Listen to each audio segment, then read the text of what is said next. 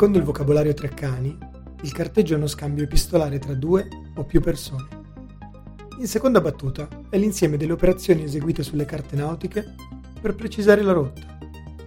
Treccani non sa che il carteggio è anzitutto, e più semplicemente, l'atto di scartavetrare. Carteggio, il nuovo podcast del circuito OpenPod.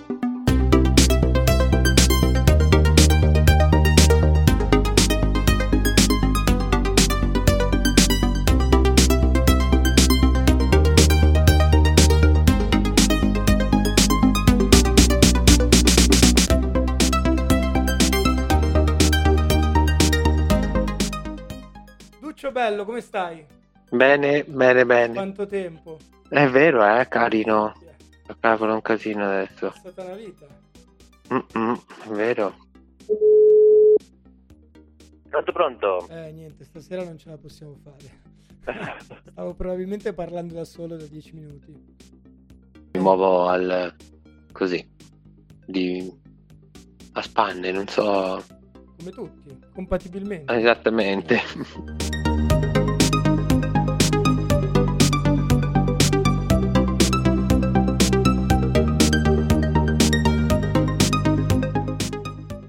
Io l'ho fatto studiato in conservatorio. L'idea mi era venuta prima, già stavo in un coro tipo la scuola di musica di Fiesole, c'erano questi cuori di chiesa, no?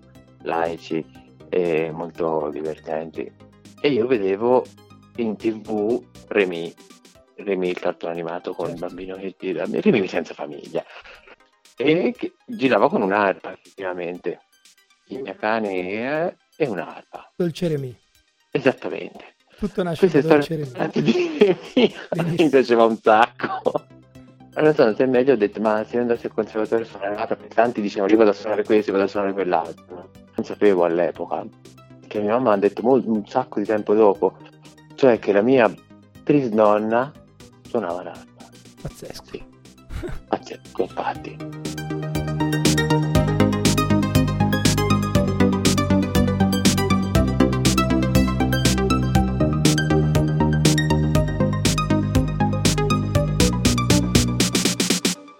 Sono andato e ho cominciato a studiare l'arpa dentro il conservatorio, che era un modo anche per fare una roba, non lo so, era divertente, il conservatorio era una scuola strana in tante maniere, c'era più libertà mi sembrava che, nonostante fosse tanta disciplina, no? Insomma, tanto insegnamento, tante lezioni, anche in più, cioè mi sono diplomato, ma non a Firenze, ma a Milano, perché intanto avevo incontrato un'insegnante eh, israeliana, Judith Leiber, eh, che è morta questo agosto, grandissima artista, passava per l'Italia e mi disse, ah, eh, vai a studiare a Milano la, Giuliana Binetti, grandissima artista, stai con lei tre anni, ti diplomi e poi vieni in Israele a studiare con me, questo è il progetto. E io dissi, bella lì, andare, feci questa cosa, andai a Milano, ad abitare da un mio amico, che mi piaceva un sacco, e sono stato lì eh, gli ultimi, gli ultimi corsi, sono diplomato e sono entrato nella Verdi, ho fatto un anno nell'Orchestra Verdi e poi sono andato appunto a questo appuntamento che avevo Gli Orchestra Verdi, quelli con i concertoni, diciamo, cioè con tutta l'orchestra, un repertorio super classico o... la grande orchestra sinfonica Giuseppe Verdi, quella sì, di Milano, al- i miei primi anni in cui esisteva, probabilmente il terzo anno in cui esisteva, io vinsi il concorso e mi dovevo diplomare, infatti mi aspettarono che ci voleva il diploma per suonare e poi andai in Israele da questa insegnante e lì ho studiato, ho fatto la laurea e ho fatto il concorso e lì avevo preso il premio della giuria. Con questo premio mi sono aperte un po' di cose, un po' di, un po' di proposte, concerti, corsi. Una volta che c'hai un premio, che hai vinto un premio, un po' un, un premio di qualche rilevanza, un pochino il tuo nome gira arrivano delle proposte, diciamo. Funziona un po' così il circuito. Sì, la prima era in Germania, la seconda in Francia. Il tuo nome gira, vinci un concorso grande, vinci un premio in un concorso grande, gira un po', insomma, ti fanno fare un po' di cose. E da lì ho cominciato a lavorare, insomma. Eh, la Sbisetti morì quasi subito, però ho fatto da me, insomma, senza, senza tutore.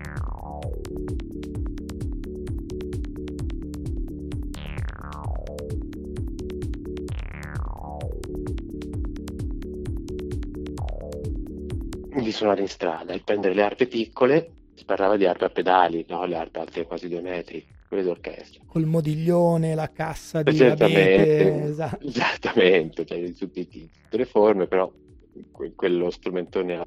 Mentre invece, per facilità di trasporto, ho cominciato a suonare queste arpe piccole, celtiche cosiddette, gli irlandesi, bretoni, e ho girato tanto anche eh, a sgancio così col, col camper e le arpe dentro, che ne so, per il Marocco, la Spagna. Con un nuovo bellino. repertorio, ovviamente. Sì, Che cosa suonavi? Pronto, pronto? E che cazzo, non ti sento.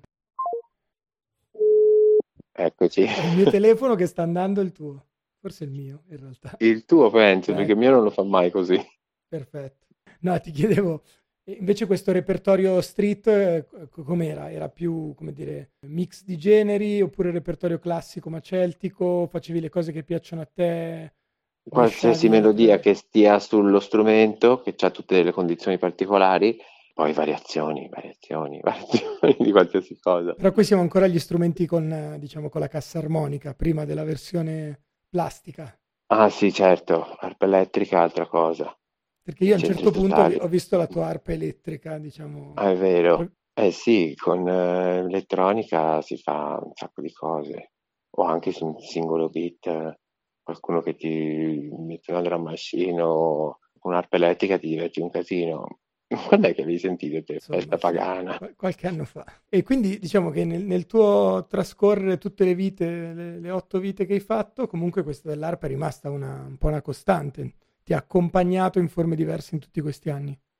Sì, che è una cosa stranissima perché attraverso continenti e cambiamenti appunto di identità e e forma è l'ultima cosa che uno si penserebbe che ti trasporti dietro, perché è la cosa più inamovibile e più pesante e tremenda da spostare nel mondo.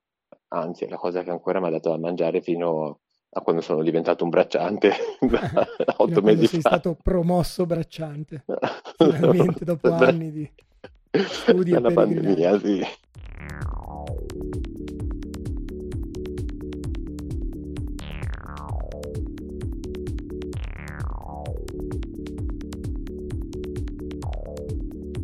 E senti, e in tutto questo percorso hai anche cominciato a insegnarla, a dare lezioni, cioè anche professionalmente al di là dei concerti l'hai sfruttata o non tanto? Sì, ho insegnato nella scuola anche questo fino a appunto alla pandemia, invece la classe si è estinta. lì. Non hai cominciato a Ehm, fare i live su YouTube, diciamo. No, non ho cominciato a farli e neanche tante lezioni online, non- ne ho fatte pochissime. E, boh, io per, finché la questione della musica deve essere online preferisco fare il bracciante. Sinceramente mi trovo benissimo. scusa, torniamo Cioè, indietro al, al tema della, eh, dei, dei tuoi pellegrinaggi invece per concerti.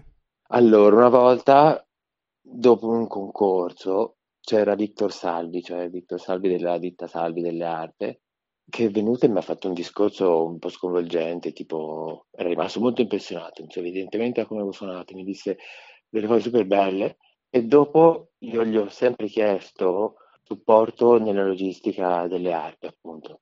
E cioè, che ne so, volavo in, in Inghilterra e gli avevo chiesto prima un'arpa e lui mi trovava degli strumenti attraverso la sua rete infinita di arpe mondiali che già e lui era un personaggio abbastanza incredibile, capito?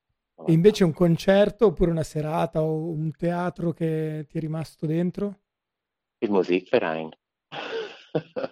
La sala d'oro del Musikverein. Ho Anno suonato dove... 30 volte il concerto di Mozart. Sì, tra il 2000 e il 2013 a Vienna, no? Gran sala. E invece in Italia, eh, tipo a Milano un po' è bazzicato, poi dopo il periodo della Verdi o non tanto? Sì, perché a un certo punto ho suonato come aggiunto, feci il concorso per aggiunto in scala. Aggiunto vuol dire che non, non vinci la posizione, ma ti chiamano se hanno bisogno. Quindi feci programmi in scala, sì. Sulla transizione quando Muti se ne andò, perciò feci gli ultimi concerti di Muti e i primi con Scegli che c'era all'epoca, che provava Cioè tu facevi tutte metterci le prove e poi a volte andavi in sostituzione del titolare, diciamo. No, no, no, no, no. Tu vai per un programma e ti dico questo programma lo fai te, tu fai le prove e il concerto. Ah, ok. quelli, del- quelli che non farai non ci vai, non- no. Non, Okay, non sei lì in panchina in attesa No, del... no, no, pronto a lanciarti dentro. Questo mi è successo una volta, è Ah, stato vedi, che bellissimo, in allora che Verdi. È come... Questo mi è successo una volta in Verdi, la prima arpa, io la seconda arpa.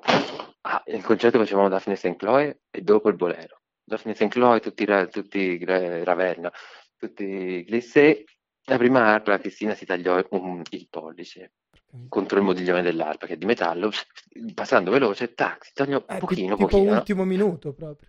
Eh, sì, tagliò questo pezzetto al pollice e, e vide il sangue, no? Applauso. Comincia il pezzo dopo, Ravel, Berlini, Berlini, sul bolero di Ravel, io non suonavo, perché c'è un'arpa sola, lei la prima arpa suonava lei, sempre più piano, sempre più piano, a un certo punto poggia l'arpa, si gira, mi guarda e mi fa, Duccio, vai avanti te, e sviene. Stava per svenire, grande. Un concerto corag- questo. eroica. Il concerto, lei raccolta dai cornisti, plop così, io che prendo la parte e metto a suonare la- non so qua cosa. No, in verità è facile, ci caschi dentro. L'episodio Però- pilota è promettente, diciamo. Io ero molto agli inizi, cavolo. Vai avanti te. E suonavi anche tu piano piano così, non rischiavi. Negli ambienti abituati a batteria, chitarra e batteria elettrica, questa cosa dell'arpa sei riuscita anche a portarla in degli spazi, in delle performance, cioè hai provato anche a inserirla eh, Sottoterra, sì. Il suo strumento così volante. Sì, sì. L'ho messo anche underground qua a Bologna tante volte, ma molte più volte in spontanea o in eh, jam così, o a coprire buchi XM, se qualcuno non c'era. anche, lì, anche lì ti hanno preso qualcosa. capo panchinaro. Banchinaro, infatti. Così. Per il bis. Per il bis, infatti. Anche ai party, mi ricordo, c'era qualche anno che andavo ai party, però con un'arpa pesantissima, elettrica, ma pesantissima. Una fatica, Ma che, che però se- sono anche arpe poi con distorsioni, insomma, poi ci, tutto. ci si mh, giocava sopra. Sì, una volta che l'arpa è elettrica ti, ci metti la pedaliera che vuoi.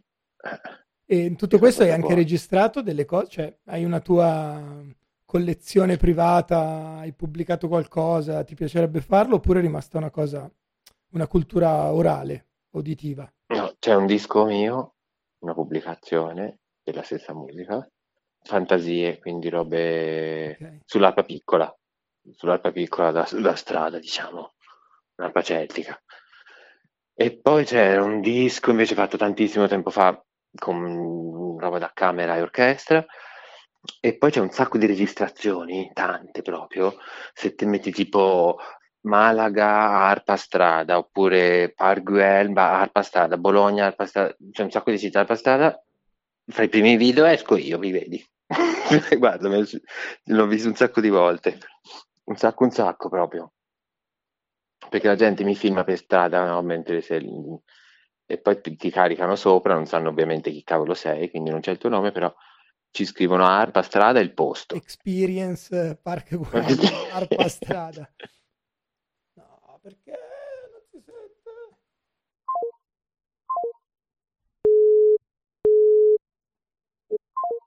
Ah, che fatica. Perché non si registra? Stasera va così, una fatica a registrare. Eccomi. Eh, niente, guarda, sono mortificato. Non mi è mai successo. È la prima. Ti giuro che è la prima volta che mi succede questa defiance. Capita a tutti prima o poi. Niente, un potentissimo telefono, fa un sacco di cose bene del lavoro, ma non telefona. Anche il pennino, ma non telefona. No, eravamo rimasti alle, alle zone cromatiche, che insomma si diceva adesso è impossibile, ma domani ti ripiacerebbe ritornare anche a fare, a fare arpa in strada? Sì, mi piacerebbe tornare a fare delle cose in strada, anche con delle altre persone, e ho un sacco di altro repertorio che mi piacerebbe incidere, sempre con l'arpa piccina, e anche poi ripubblicarlo. E vediamo. È chiaro che uno può fare anche tutto in camera propria, ma non c'è gusto. Pensando alla tua versione orchestrale, che cos'è che ti sta, cioè su che cos'è che ti spacchi la testa eh, per impararlo, oppure che riascolti a rotella, o su cui stai lavorando? Improvvisare, improvvisare, improvvisare, suonare così e rigirare. musica mi piace studiare, mi piace studiare i clavicembalisti, anche se non sono in verità roba d'arpa, però è divertente. Clavicembalisti vuol dire 700, 600, 700. E, e invece da ascoltare per tutti, secondo me uno dei pezzi più belli con l'arpa dentro o per arpa, in verità per arpa è il quartetto d'archi, per arpa è orchestra d'archi, sono la danza sacra e la danza profana di Debussy. Danza sacra e danza profana per arpa e orchestra d'archi, pezzo divertentissimo, è un po' magico anche. Tuo pezzo di riferimento, insomma. Mm-hmm. E invece prossimi progetti, hai già in mente qualcos'altro di nuovo, un autore che hai, un compositore che hai trascurato, insomma, stai pensando a qualcosa? Guarda, non c'è nulla da suonare, no, al momento, nel senso che è tutto fermo, quindi sto pensando a, a musica che posso scrivere o pubblicare e ho delle, un progetto sulle opere di Puccini per arrangiare parti d'arpa in una maniera particolare, insomma, mi sono pensato facilitare per gli esordienti o per chi studia le parti.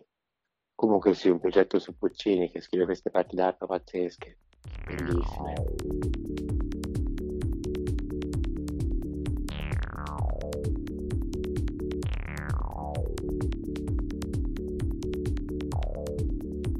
quando guardi un'orchestra mm-hmm. e guardi gli altri strumenti, li senti suonare, fare le prove così, non ti viene in mente quanto mi piacerebbe imparare il corno, l'oboe, il, i timpani. Cioè, c'è qualcosa che guardi con particolare attenzione? Ci sono due strumenti che mi piacciono tanto, sono anche quelli di cui poi sono amico delle persone che li suonano in genere e anche sono quelli che sono attaccati all'arpa in orchestra. Non so se queste cose sono tutte collegate oppure no. Comunque sono il corno e le percussioni. Tra il corno e le percussioni in genere orchestra c'è l'arpa. Quindi io alla fine sono amico con loro, mi piacciono quegli strumenti lì. È il tuo terzetto. Esattamente. Arpa, corno e percussioni. Bellissimo, oltretutto. È uno strumento che ha cambiato tanto nella storia la sua immagine per esempio adesso è suonato dalle donne perché da quando c'è pedali consentiva di scoprire la caviglia e fare questo gesto sessuale, no? Come descritto nell'amica risanata del Fosco, che la tipa tac, scopre la caviglia suonando l'arpa e è così seducente. E prima invece era uno strumento piccolo, non facevi niente di tutto questo, e molto più itinerante, non nobiliare ma popolare. E, Poche corde per gi- tipo, strumento di girovaghi. Girovaghi, esattamente. Per esempio il padre di Haydn compositore tedesco, eh, faceva il carrettiere e aveva impa- però la, la, c'è scritto su Wikipedia proprio dice però si, si divertiva scritto in questi termini eh, eh, però a casa si dilettava a cantare e suonare l'arpa che gli aveva insegnato il mugnaio. Quindi l'arpa era uno strumento di tutt'altro immaginario questo il carrettiere gli aveva insegnato il mugnaio era proprio tutta un'altra roba e man mano che uno va indietro c'è sempre una immagine diversa, una forma diversa, e poi nelle origini di tutti i miti c'è sempre un mostro marino, tipo per il mito greco Mercurio che trova una testuggine e ci fa un'arpa, in Irlanda una balena, in Norvegia un mostro marino, non sempre una creatura del mare che viene presa, uccisa e ci fanno un'arpa. non so perché, però è una storia divertente secondo me. Tra l'altro è strumento comunque antichissimo, diciamo, non nella versione così articolata, così con poche corde, però strumento con una storia millenaria. Nella sua forma arcaica, cioè l'arpa eolica, l'arpa non è stata inventata ma scoperta. Appunto carcasse di strumenti di animali seccati al sole coi tendini tesi, il vento ci suona attraverso. Perciò gli uomini non hanno inventato, l'hanno trovate le arpe, così composte, un po' macabre, e poi l'hanno adottata in qualche maniera. Si dice antecedente all'arco. Altre puntate di carteggio ed altre storie su amonte.noblogs.org.